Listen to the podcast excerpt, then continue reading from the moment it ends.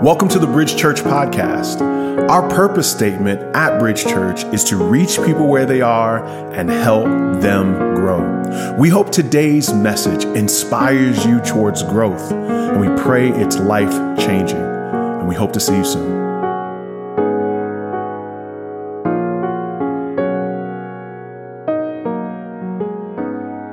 Father, we thank you for the honor to be able to worship you in spirit and in truth. We're grateful that we get to see people be baptized today and make a declaration of their love for Jesus publicly. We ask you, Holy Spirit, that you would be with us during this time. Speak to us, change us, and make us more like you. In Jesus' name we pray. Amen. Well, amen. Amen. Amen. Well, I'm dealing with a little bit of limited time today. I do want to thank everybody who prayed for me uh, as I came back from Guatemala. I had some kind of bug, and it put me down for about ten days. So grateful to be back here today with you. We are continuing on in the book of First Peter. And as we've traveled through the book, what we've said is these are people that are not in their homeland. All right, they are exiles. And because they are exiles, they are not accustomed to where they're at, and their faith is not accepted in the community that they're a part of. It is because of that that Peter writes them this letter, and he's trying to encourage them, do not place your hope in the kingdoms of this world. Place your hope in a future kingdom.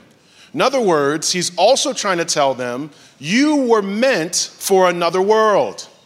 And if you live that way, it changes you. He talked about how we are to be holy people because we're set apart. Another way you could say that is that we should be set apart from the world because we are set, we are set up for another world. God has a whole nother space for us. So as we look to King Jesus to transform our lives, we are forever changed. He's talked about, Peter has talked about how we should be distinct in how we deal with the government. Pastor Rasul dealt with that last week. He also mentioned how we should be distinct in how we deal with our employer. And today he's going to talk about how we should be distinct in how we deal with our marriages. Now I know that a good portion of our congregation is single, so uh, let this be a guide to you, praise God. And uh, for those of you that are, are married, I, I want to acknowledge this is, I'm not giving you marriage tips, okay? What this is, is insight from the Word of God for how marriage was intended, all right? So how it was designed. So this is not a podcast and all that other stuff. This is the Word of God. And so like anything, if you read the instructions, your life will be better, right? And so if you look at the Word of God, we will be able to tailor our lives to what He has intended for us.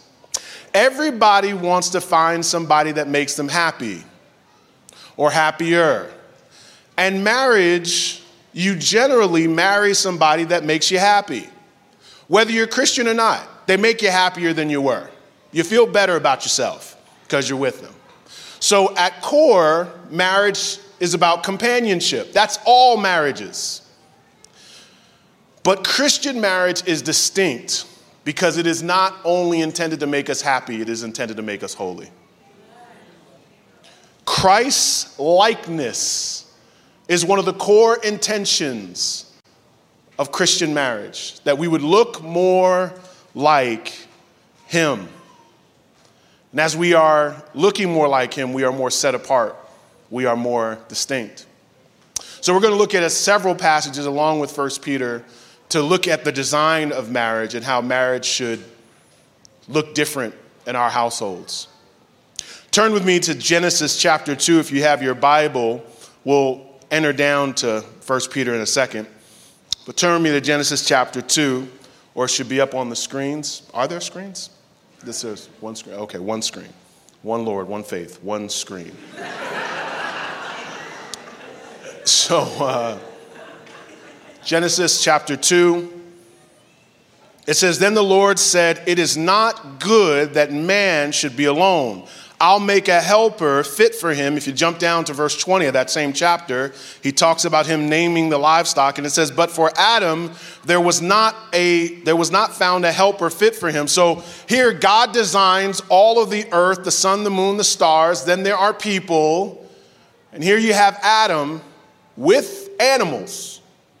And amongst those animals, Adam does not find companionship, connection, relationship. And the phrasing that is used is a helper fit for him. The word there could be understood as suitable. And the word is actually doesn't mean same. It actually means opposite.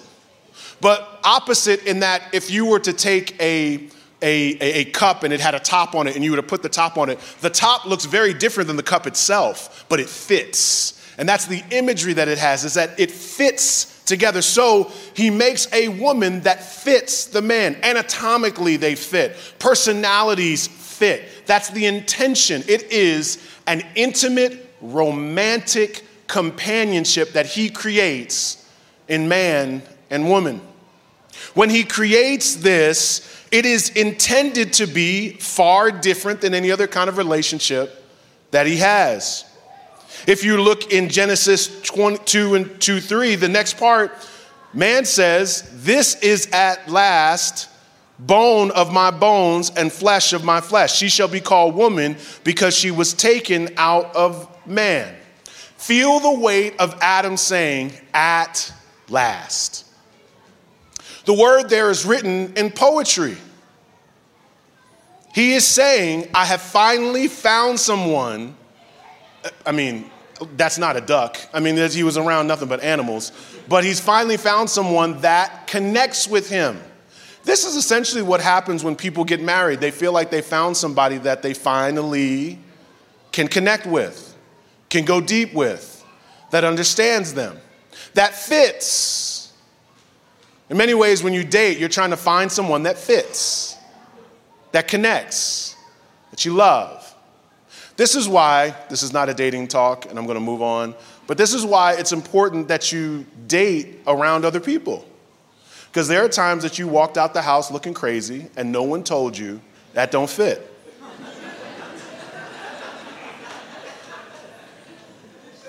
And in the same way, people date by themselves, and people are like, that don't fit. That that's not working. So it's important that you do life in community. Now, what we see here is in Adam a euphoria, an excitement about this connection he has with the woman.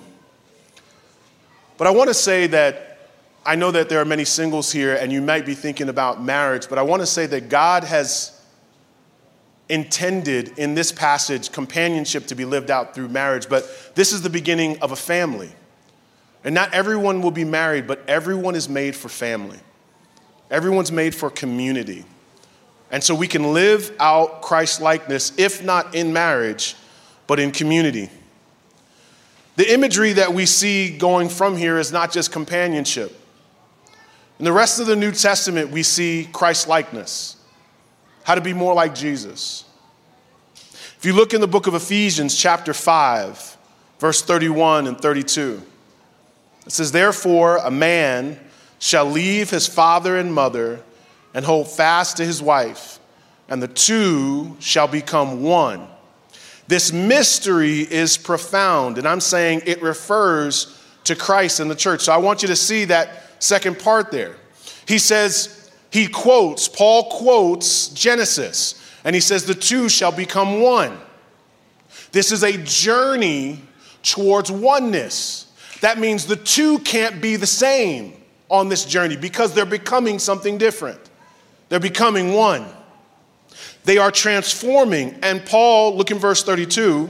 In verse thirty-two, Paul says, it's a mystery. The way that this relationship works where two people are becoming one, it's a mystery. And he says it's a profound mystery. That word there means big mystery. But he says, I'm here to reveal to you what this mystery is about. Look, I'm saying it refers to Christ and the church. In Christian marriage, what you see is that we play a role of glorifying God, and we live out an image of Christ and the church. And as we live out this image, we become more like Christ, and Christ is our leader. And he says that is this small picture of what's happening in marriage. He says it's not a mystery for us. We know that we are to be like Christ, and we are to operate like the church. So in Christian marriage, we play roles. And not everybody likes their role. You know, uh, whenever I do premarital and I start talking about book of Ephesians and you see words like submit, it, it, the, the, the Zoom call always gets awkward, amen? My daughter, uh, she's in a she's in a play, and she tried out uh, for a part, Mary Poppins. She didn't get her part. And, and then what they do is they put the all the different roles on the, the gymnasium door, and everybody runs up, and everybody, I wanted to be this person and that person. And they run up there, and they're like, oh, I didn't get the part I wanted. And everybody gets sad.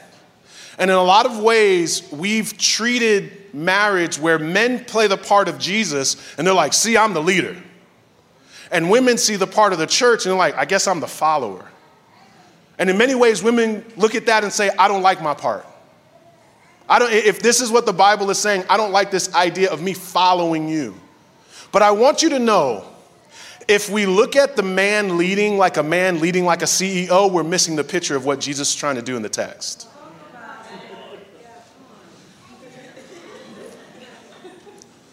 The leadership role of a man in a marriage is nothing that we see in a business. And it's nothing that we see on a team. He's not a coach. He's a savior. So what we see then is in Ephesians five, verse twenty-five, it says, husbands, love your wives. That's a command, love. As Christ loved the church. That's the command, love. But then he gives a picture of what love looks like. It says, and gave himself up for her.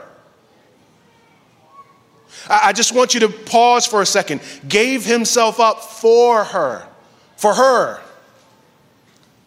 We see in Jesus someone who dies, who is holy, who has never sinned, but he gives himself up for sinful people. He gives up his body.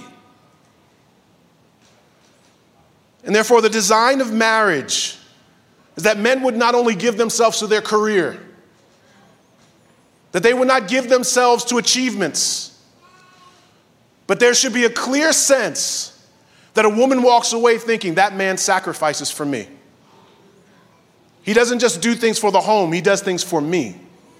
I am loved, I am cared for, I am protected in this home. The imagery there, therefore, men, is for us to realize that we play a sacrificial role in the relationship in this play called marriage. And in this sacrificial role, we do hard things. That's what it means to be a sacrificial leader. You do hard things. Men play the role of Jesus by initiating hard things so that their wife can thrive. You see, sacrificial leadership means I apologize first. I repent first. I obey first. If we're out of money, I get the job first. I do whatever. If there's something hard that's happening in my home, I do it first, because we are looking at a sacrificial leader. It is so important that we say things like this, because there's a tendency to want to take away roles in marriage. And part of that is because of male chauvinism in the culture, where men have always been first.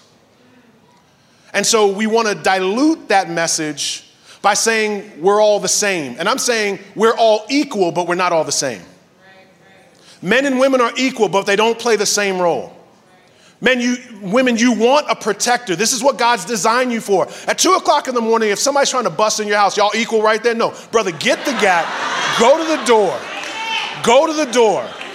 Yeah, well, I, don't, I, don't, I just don't want to. Who, let's flip a coin.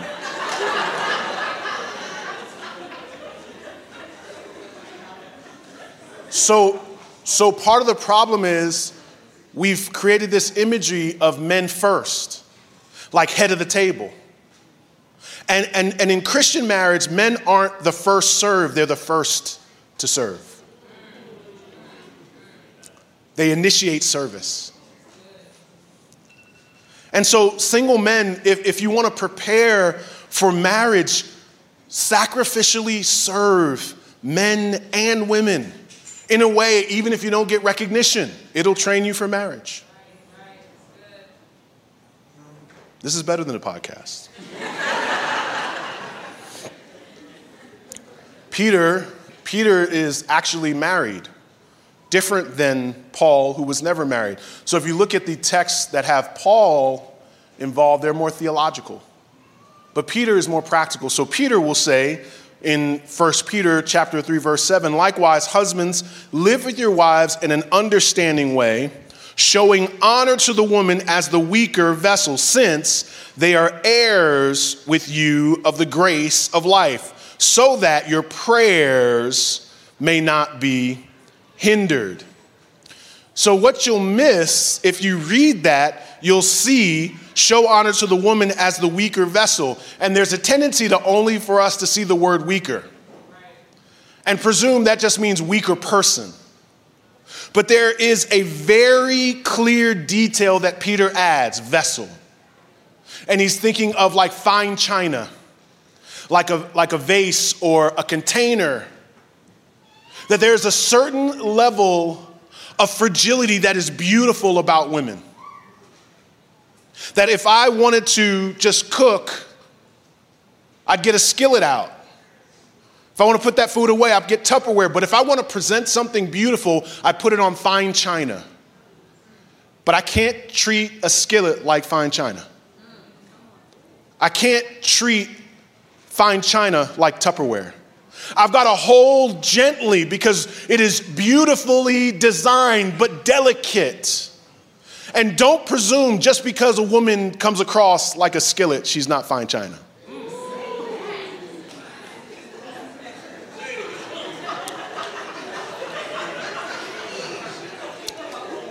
Many women, many women have had to learn how to fight for themselves. So that, so the hardness that you see, I'm telling you right now, the hard, hardness that you see will melt if you gently love her. If you gently love her. So so the imagery there is, look at what it says. Look, it's it's if it's if he's if she's lesser than, then he wouldn't say show honor. Show honor to her as the weaker vessel. In other words, lift her up. Do not manipulate her because she may have a deeper sense of emotion than you. Show honor to her. My wife creates the emotional energy of the home, the thoughtfulness of the home. But my wife is tough.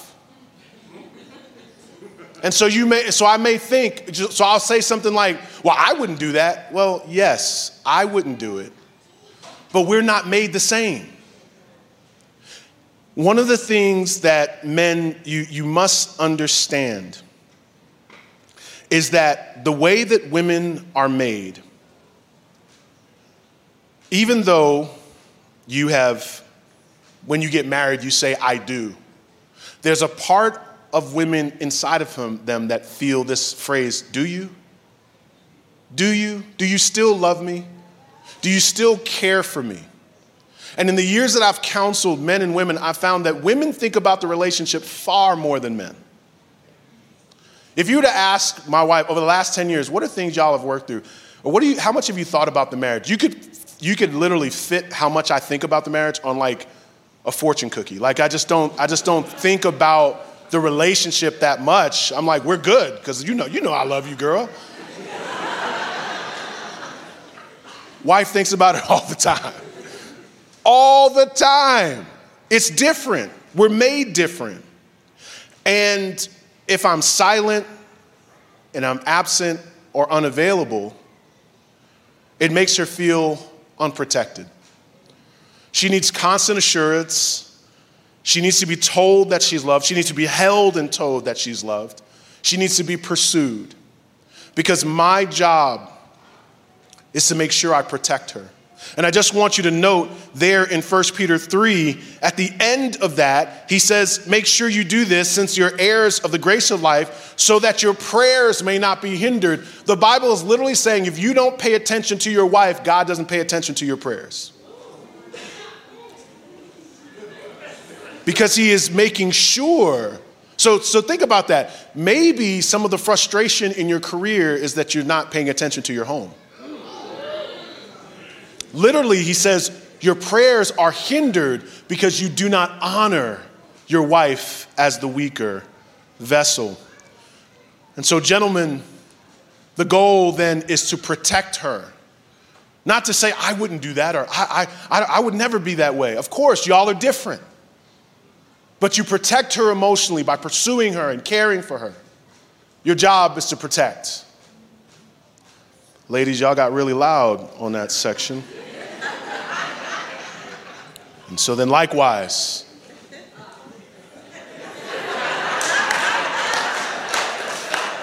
Ephesians, Ephesians five, Ephesians five, twenty-two. Ephesians five, Ephesians five, Ephesians five, Ephesians five, twenty-two.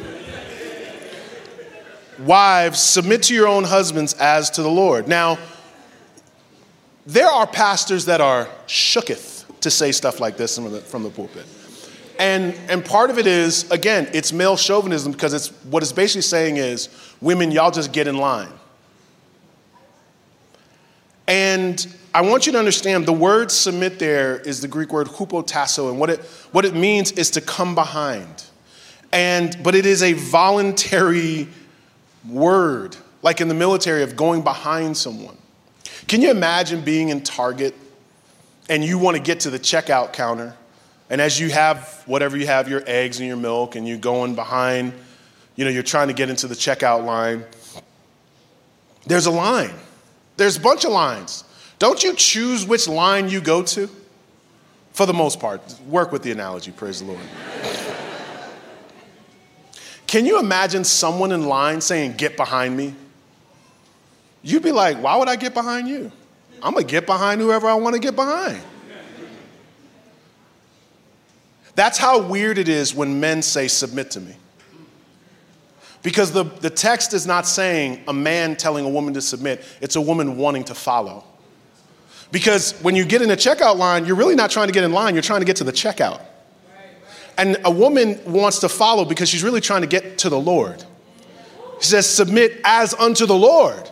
So really, I see your life aligning to Christ, and so I'd like to follow that because you're following him. I would follow you because I see you following him. So that's what the essence of submission is intended to be. Peter, again, speaking more practically, says, likewise, wives, be subject, a similar imagery of submit. But then he gives us some practical detail of what that looks like. So that even if some do not obey the word, they may be won without a word by the conduct of their wives. And look in verse two, when they see your respectful and pure conduct. There have literally been times when I've been counseling women and I'll read this text and I'm like, you know, women are called to respect. And you could just see this visceral tension that comes into the room. Because when you tell a, when you tell a man, hey, you need to love your wife, everybody's like, yeah, women, you need to respect it. It's like, oh, I don't know. We got to see. And part of that idea is we think men should give unconditional love, but we could not ever imagine giving unconditional respect. We could never imagine wanting to give a man the respect he so desires.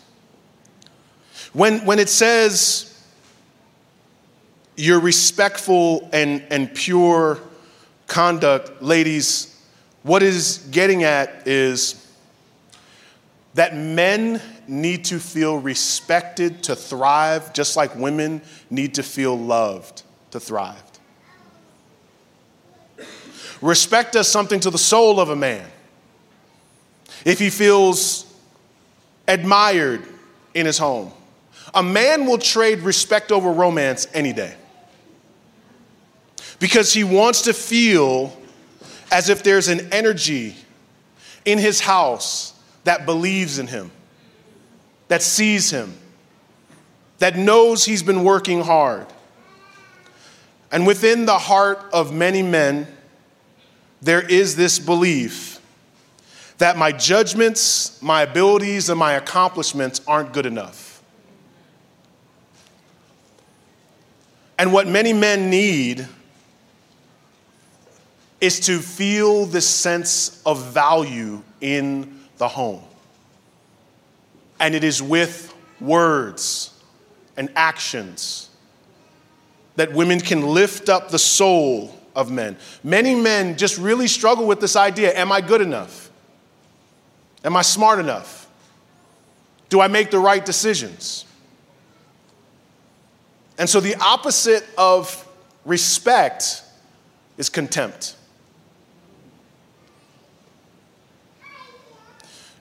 There have been times when I've been in uh, counseling sessions and I can see the man holding back anger. Right? We could, I could see the man holding back anger. Because when a man gets angry, everything changes. But sometimes there can be moments where a woman unleashes her anger because he's big, he's strong. And let me tell you, ladies, he can't take it. Because the last thing you want is for that brother to get silent, distant, and to remove himself. And so the imagery of contempt is to jump on the little things he may do, to bring up constantly the little things he may do, or the big mistakes he's made. But in many ways, your words will either lift him up or bring him down. There's a real reason why Peter said, even if they don't believe in the word, they may be one without a word. He's talking about words. Respect with words. The Bible says in Proverbs twenty-one and nine, it's better to live in a corner of the housetop than in a house shared with a quarrelsome, quarrelsome woman. That's what the Bible says. And so the imagery is a man not able to be in his home. So he goes to the rooftop. Nuh-uh, not the rooftop, the corner of the rooftop.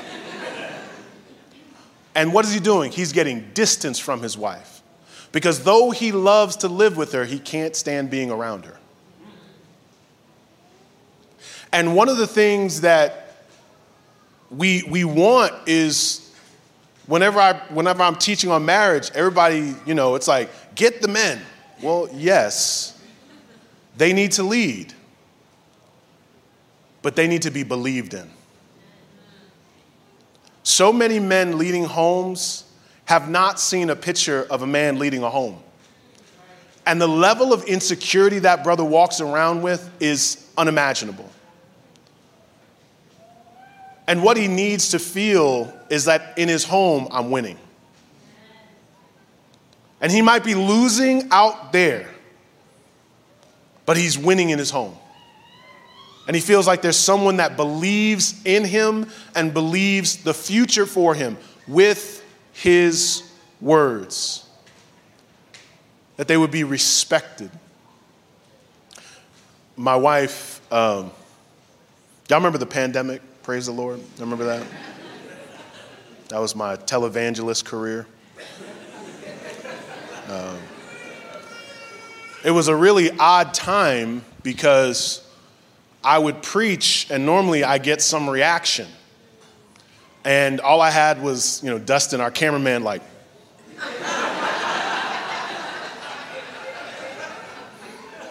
So it was, it was a struggle. But everybody was on live, right? And, you know, we had the comment section and the people are doing fire emojis. And this Sunday was, so last Sunday he put two fire emojis. This Sunday he put one. Just trying to tell you the struggle was real.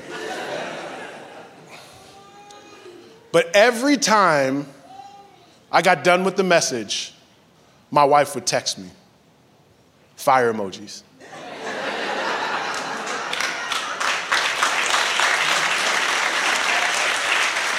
Seriously, I was not anticipating a clap there, but that's true. And one time she didn't text me. I came home, look, I came home. So I'm, I'm, you know, I get done with the sermon. People are like, good, good job, Pastor Jim. I'm thinking, everybody's saying good job. I'm like, why didn't I get my fire emoji? I come home and I'm like, hey, hey, hey, hey, hey, hey. Did you watch the sermon? She was like, yeah. I was like, what'd you think? She was like, it was good. I was like, um, you, you, you, um, um, I mean, you don't have to, you don't have to, but, um, you, you didn't, um, you didn't do that. You know how you, you know how you text me after? She was like, yeah. I was like, you didn't do that. She was like, you want to do that? I was like, you don't have to. You don't have to. You don't have to. She was like, I'll never forget. She was like, but if every, listen, if everybody in there is telling you good job, why? And, and it just, I was like, her fire emojis are more important to me than your fire emojis.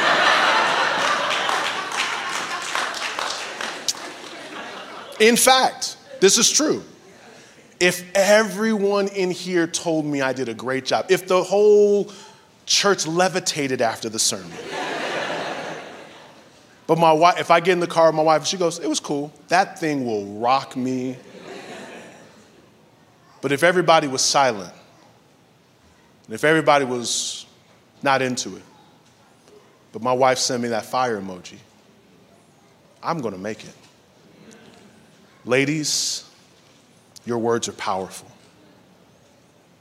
And I want you to know, if you want him to be a better man, speak his life into being a better man. Speak his life into being a better man.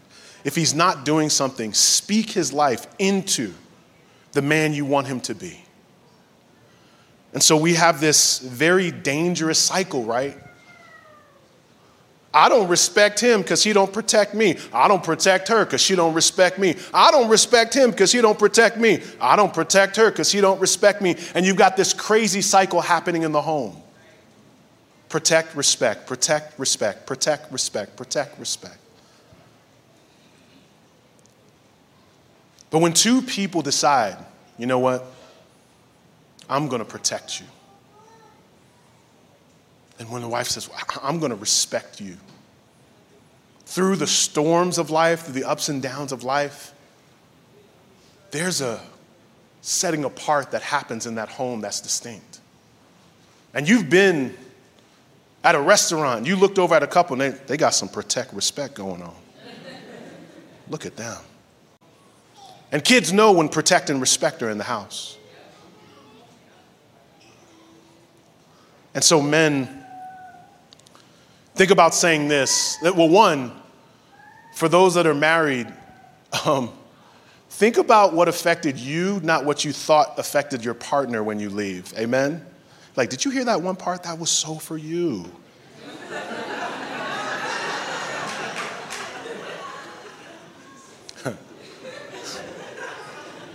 When you walk, these are instructions. When you leave out of here, talk about you, not what you think the other person should do. And men, here's what I want you to say. I want you to feel protected by my words and my actions. Men, you got that? I want you to say that to her. I want you to feel protected by my words and my actions. And then women, I want you to say, I want you to feel respected by my words and my actions. Now, you could be in the middle of a tornado-like conversation, but brothers, if you just pause for a second, put your hand out and touch her and say, honey, I know this is crazy, but I want you to feel protected by my words and my actions. And if you put your hand on him and say, I want you to feel respected by my words and my actions. It'll create such a beauty in the home that everyone will feel it. Now, the good news, as I mentioned before, is that marriage is a beautiful thing, but marriage will not be for everyone. But Jesus is for everyone. And Jesus is the one that protects you when you feel insecure. And because of the work of the Holy Spirit inside of you, you have intrinsic value. So if no one in the world respects you, you know you have value and worth from the King. I wonder if you'd stand with me.